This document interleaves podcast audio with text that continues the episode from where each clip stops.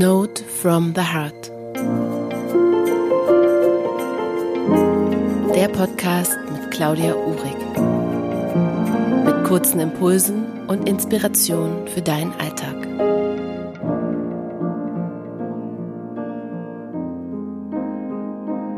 Herzlich willkommen zum Podcast Note from the Heart.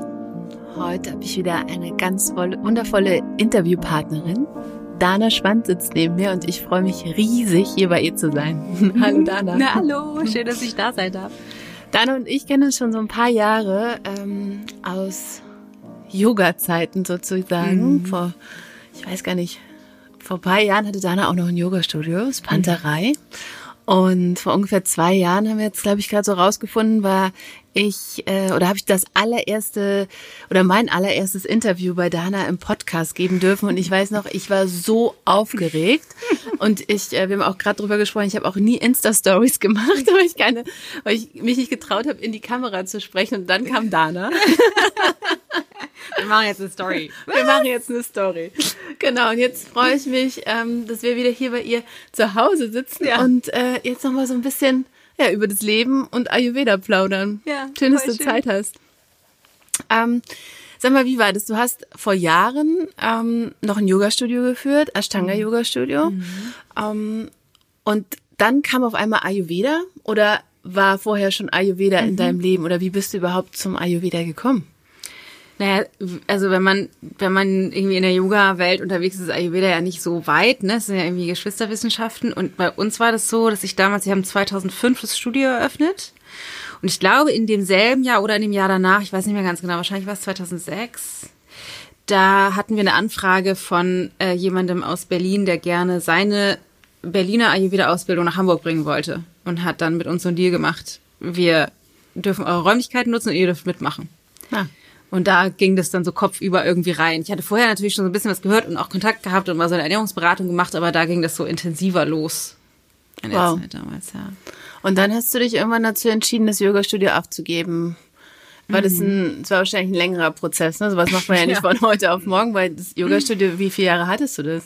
13 Jahre. 13 Jahre, wow, das ist halt schon mhm. lang. Und das aufzugeben, war wahrscheinlich auch nicht so einfach, oder?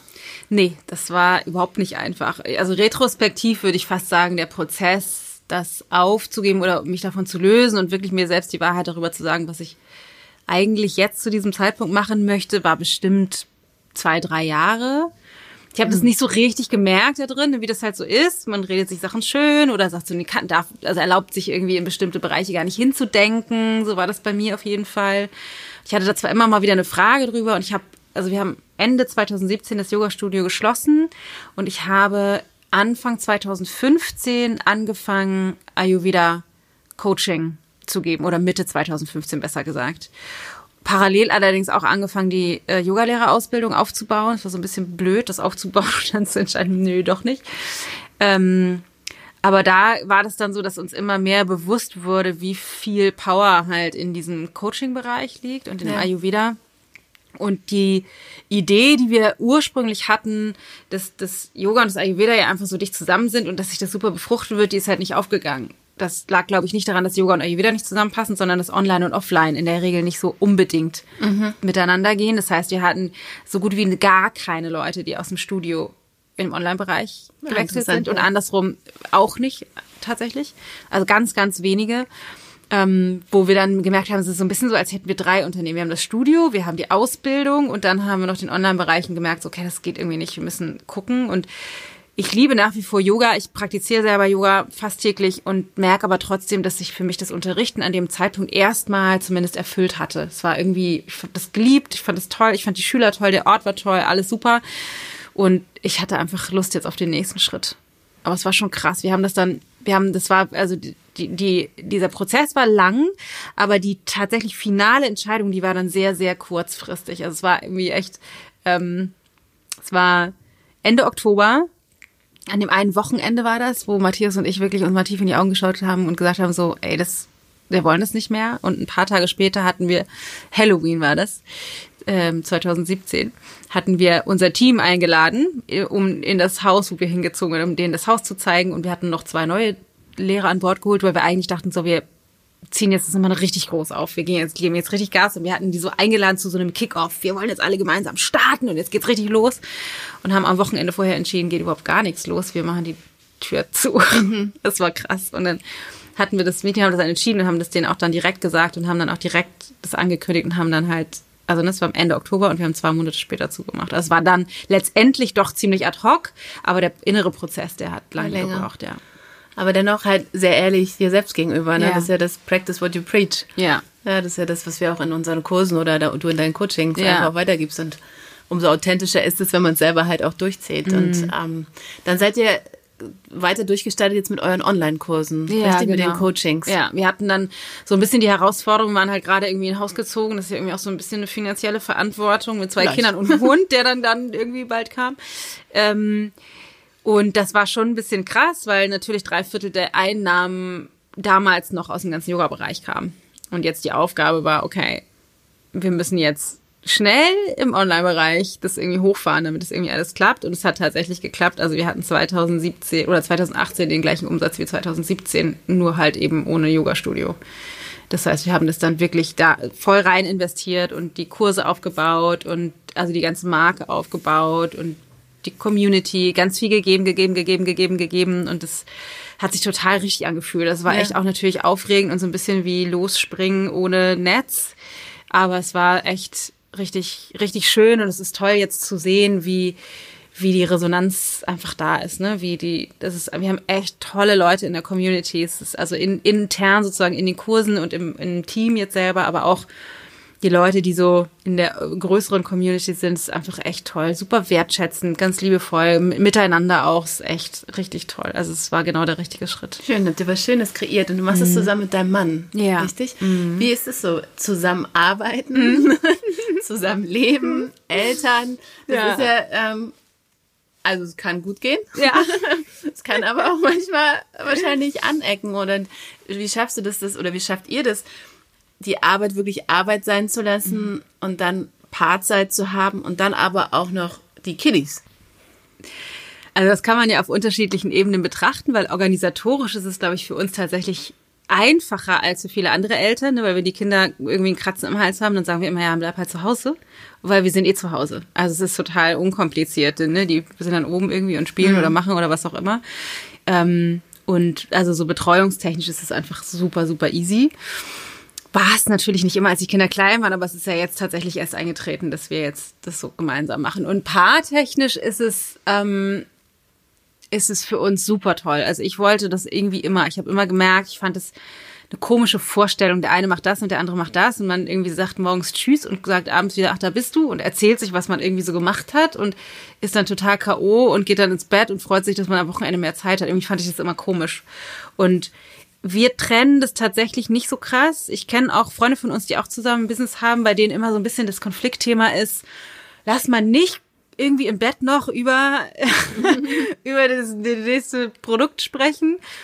Ähm, aber für uns ist das tatsächlich, das ist ein Ausdruck unserer Lebensvision, was wir da machen. Also wir lieben das, was wir tun. Natürlich hat das Grenzen und Höhen und Tiefen und es gibt auch Dinge, die irgendwie natürlich keinen Spaß bringen, aber im, im Großen ist es, also wollen wir das genauso leben und erf- also erfüllen, glaube ich, beide unsere jeweilige Vision, damit Menschen zu helfen, wirklich in ihre Kraft zu kommen auf den unterschiedlichsten Ebenen. Und dann sind wir tatsächlich natürlich mal gestresst, aber oft auch einfach inspiriert darüber. Und dann ist das passiert und dann war das und wie war das bei dir heute und jetzt habe ich dieses Problem, wie kriegen wir das gelöst?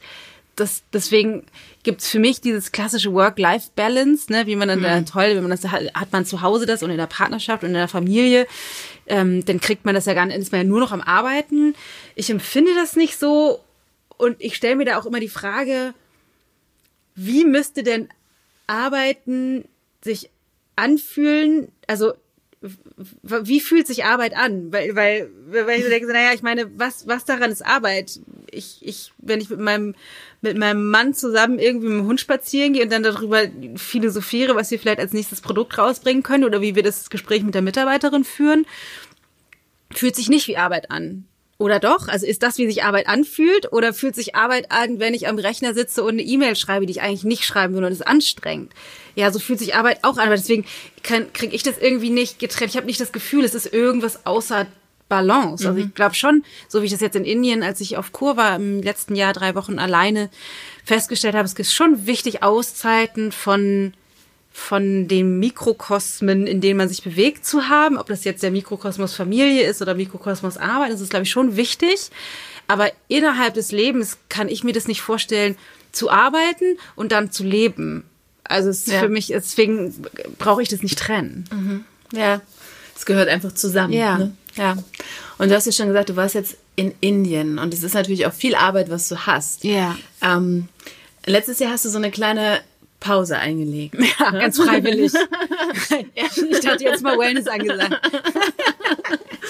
ähm, ja, wie, wie gehst du da so mit deinen Grenzen um oder mit deinen Energien? Weil oft ist es ja so, gerade wenn man halt was total gerne mag, ja, und gibt man auch gerne viel und dann merkt man manchmal auch nicht, wenn es einfach vielleicht zu viel ist und man bräuchte vielleicht eine Pause. Ja. Schon. Und ähm, wie gehst du damit um?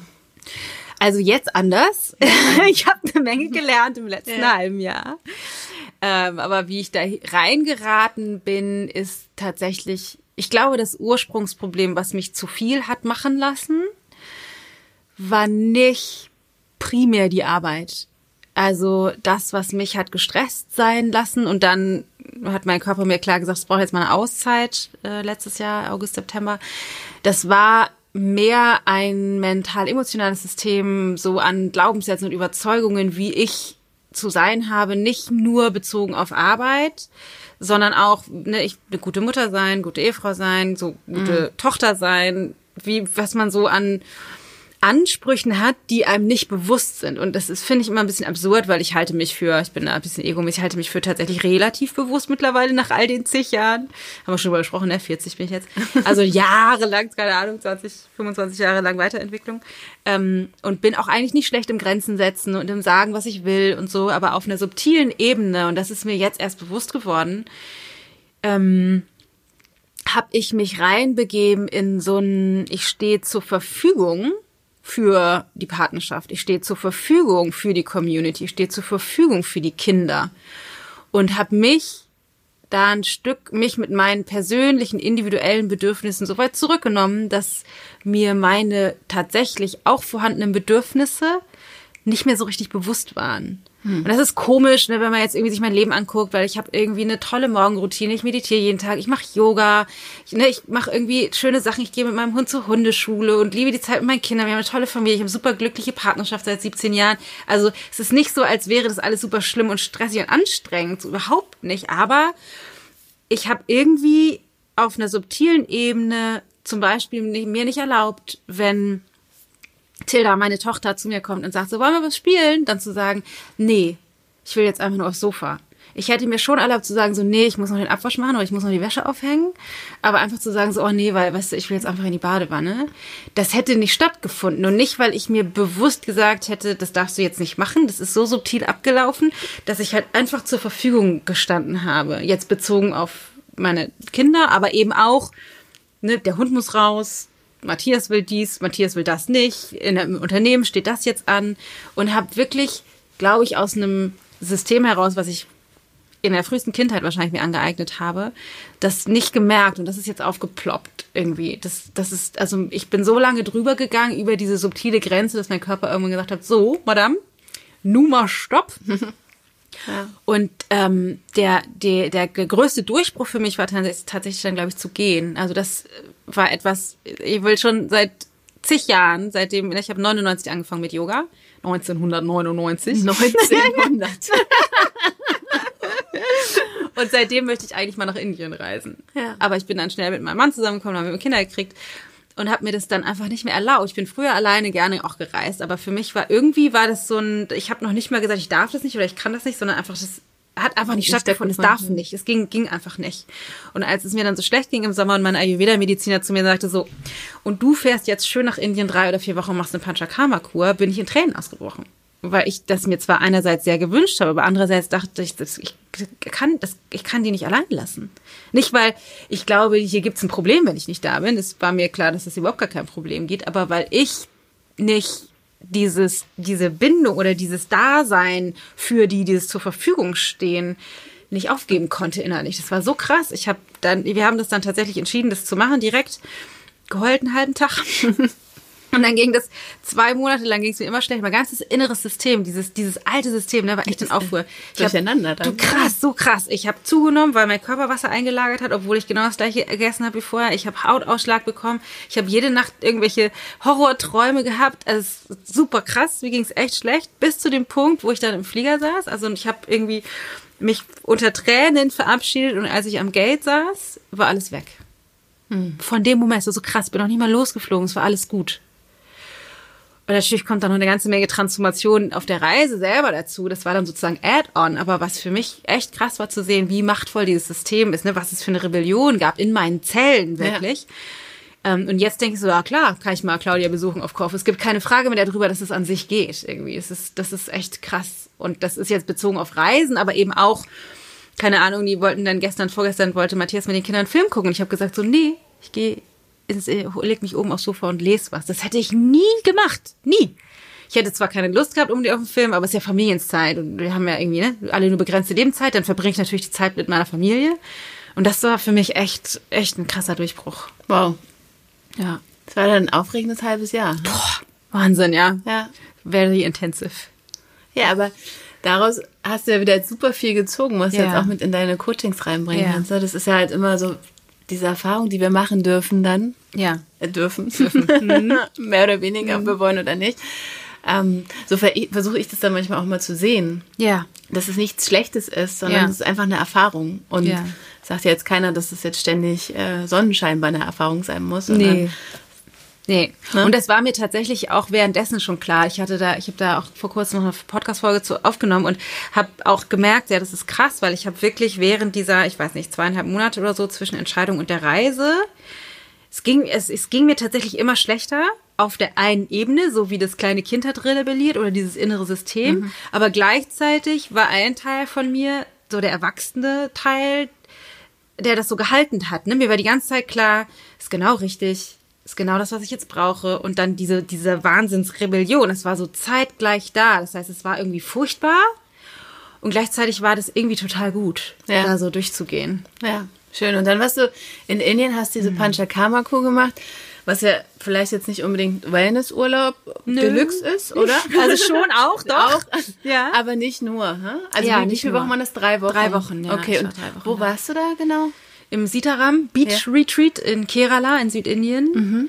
Ähm, super toller Ort. Also tatsächlich eher, glaube ich, einer der teuren Orte in Indien so. Aber ähm, sehr, sehr, sehr zu empfehlen. Super hohe Qualität, echt richtig toll. Toll. Von der ärztlichen Betreuung, aber auch vom Surrounding, echt alles richtig toll. Und da hast du ja auch einen Podcast aufgenommen, oder? Da hast Ja. du, glaube ich, hast du den Arzt interviewt? Ich habe Ja, genau. Ich habe verschiedene. Also ich habe den, den Dr. Wegener, den habe ich interviewt. Das ist tatsächlich noch nicht veröffentlicht, wobei, wenn der Podcast rausgeht, vielleicht schon oder kommt demnächst. Ja. Das, das auf jeden Fall. Und ich habe noch eine Folge aufgenommen zu meiner Erfahrung tatsächlich physisch. Die Kur, wie läuft so eine Kur Ja. tatsächlich ab? Was passiert da? Was gibt's für unterschiedliche Arten? Auch nicht nur da, sondern auch in anderen Orten. Und es gibt noch eine Folge, es gibt sozusagen drei Folgen dazu, zu meinem emotionalen Prozess, der halt da irgendwie auch noch gelaufen ist. Ja, toll, da könnt ihr auf jeden Fall mal reinhören, weil das ist, glaube ich, richtig spannend. Ich muss es mir auch noch anhören. Ich habe auch noch nicht reingehört. ähm, Da ist Gold drin. da Heißt ist der. Gold drin. Ah, okay. ähm, und jetzt habe ich auch gerade so super lecker bei dir essen dürfen. Ja. Und habe in deinem neuen Kochbuch geblättert. Ja. Es ist so schön. Ich werde es mir auf jeden Fall holen. Und das ist jetzt dein zweites Buch schon. Ja. ne? Sag mal, wie hieß dein erstes Buch? Dein Neuanfang Dein mit neuer Ayurveda. Anfang. Und jetzt hat Dana zusammen mit, sag mir nochmal ihren Namen. Annette Mit. Annette ähm, das Kochbuch rausbe äh, rausgebracht, gerade jetzt äh, im Januar. Und es ist super, super schön geworden. Ja. Also herzlichen Glückwunsch Vielen dazu nochmal.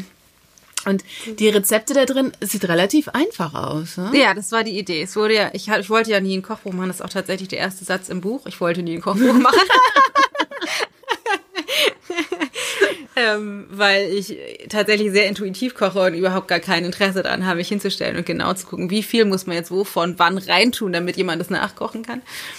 Ähm, aber mein, meine Idee, als der Verlag gefragt hat, können wir nicht ein Kochbuch machen und alle aus der Community sagen, Dana, kannst du nicht mal ein Kochbuch machen? Da dachte ich so, na gut, mache ich. Aber dann ist meine Idee, das muss eins sein, was diese ganzen Mythen rund ums Ayurveda, das ist so kompliziert, das ist alles nur indisch, das muss da weit von entfernt sein, und tatsächlich so, wie ich koche und wie ich Ayurveda lebe. Also super, super, super einfach und vor allem auch die Einstiegshürde darin, das mal zu machen, so niedrig wie möglich zu setzen. Also jedes Rezept hat nur vier Schritte. Wir haben so wenig Zutaten Ja, wie ist mir möglich. auch aufgefallen.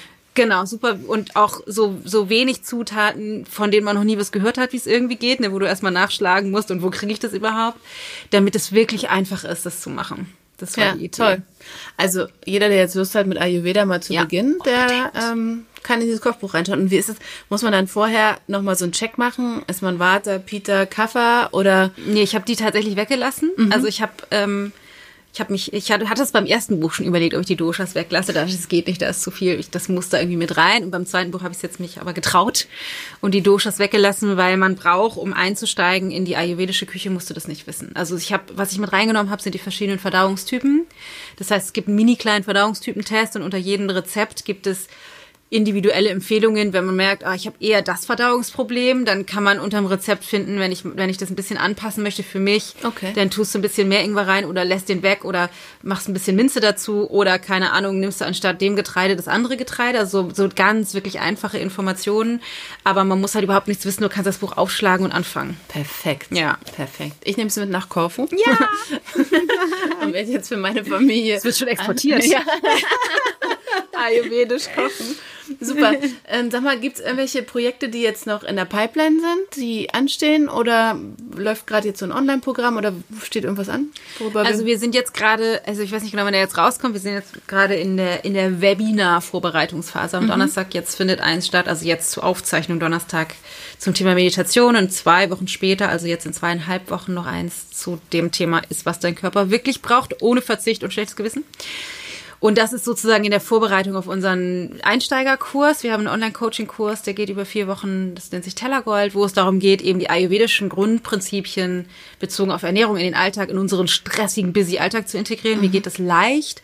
Und ähm, letztendlich sich selbst und seinen Körper wieder lieben zu lernen. Also Selbstfürsorge wirklich zu trainieren. Wie geht das? Wie kann ich so in einer Haltung unterwegs sein, dass es mir gut geht? Das ist ein großes Projekt. das Wann beginnt ansteht. der? Am Der- 23. Februar. Ich weiß nicht, ob der vorher. Ich denke vorher. Wahrscheinlich Ja. vorher. Und ein anderes, ähm, anderes großes Projekt, das ist aber, das ist noch so halb, halb geheim ist, dass im Herbst äh, wieder ein Buch rauskommt. Ich habe ja letztes Jahr meine Oha. Leidenschaft für Bücher entdeckt. Das ist, ich, ich kann nicht mehr aufhören. Ähm, und das wird ein Buch sein, wo es, äh, wo kein Ayurveda drin vorkommt. Also da geht es tatsächlich eher um persönliche Weiterentwicklung, Coaching, Spiritualität. Richtig gut. Das klingt toll. Ja. Ja, super. Dana, vielen Dank So fürs Plaudern hier bei dir. Ich freue mich sehr, dass du dabei warst und Hier ähm, schön in Emmendorf, auf in dem Boden Emmendorf. Sofa, neben dem Schlagzeug im Keller. Genau, wir werden äh, oder ich werde jetzt euch alles verlinken darunter, so dass ihr dann äh, zu Dana findet und vielleicht den einen oder andere, das ein oder andere Webinar mitmachen könnt. Und ja, das Kochbuch empfehle ich euch auf jeden Fall. Vielen Dank. Danke dir, Claudia. Danke dir.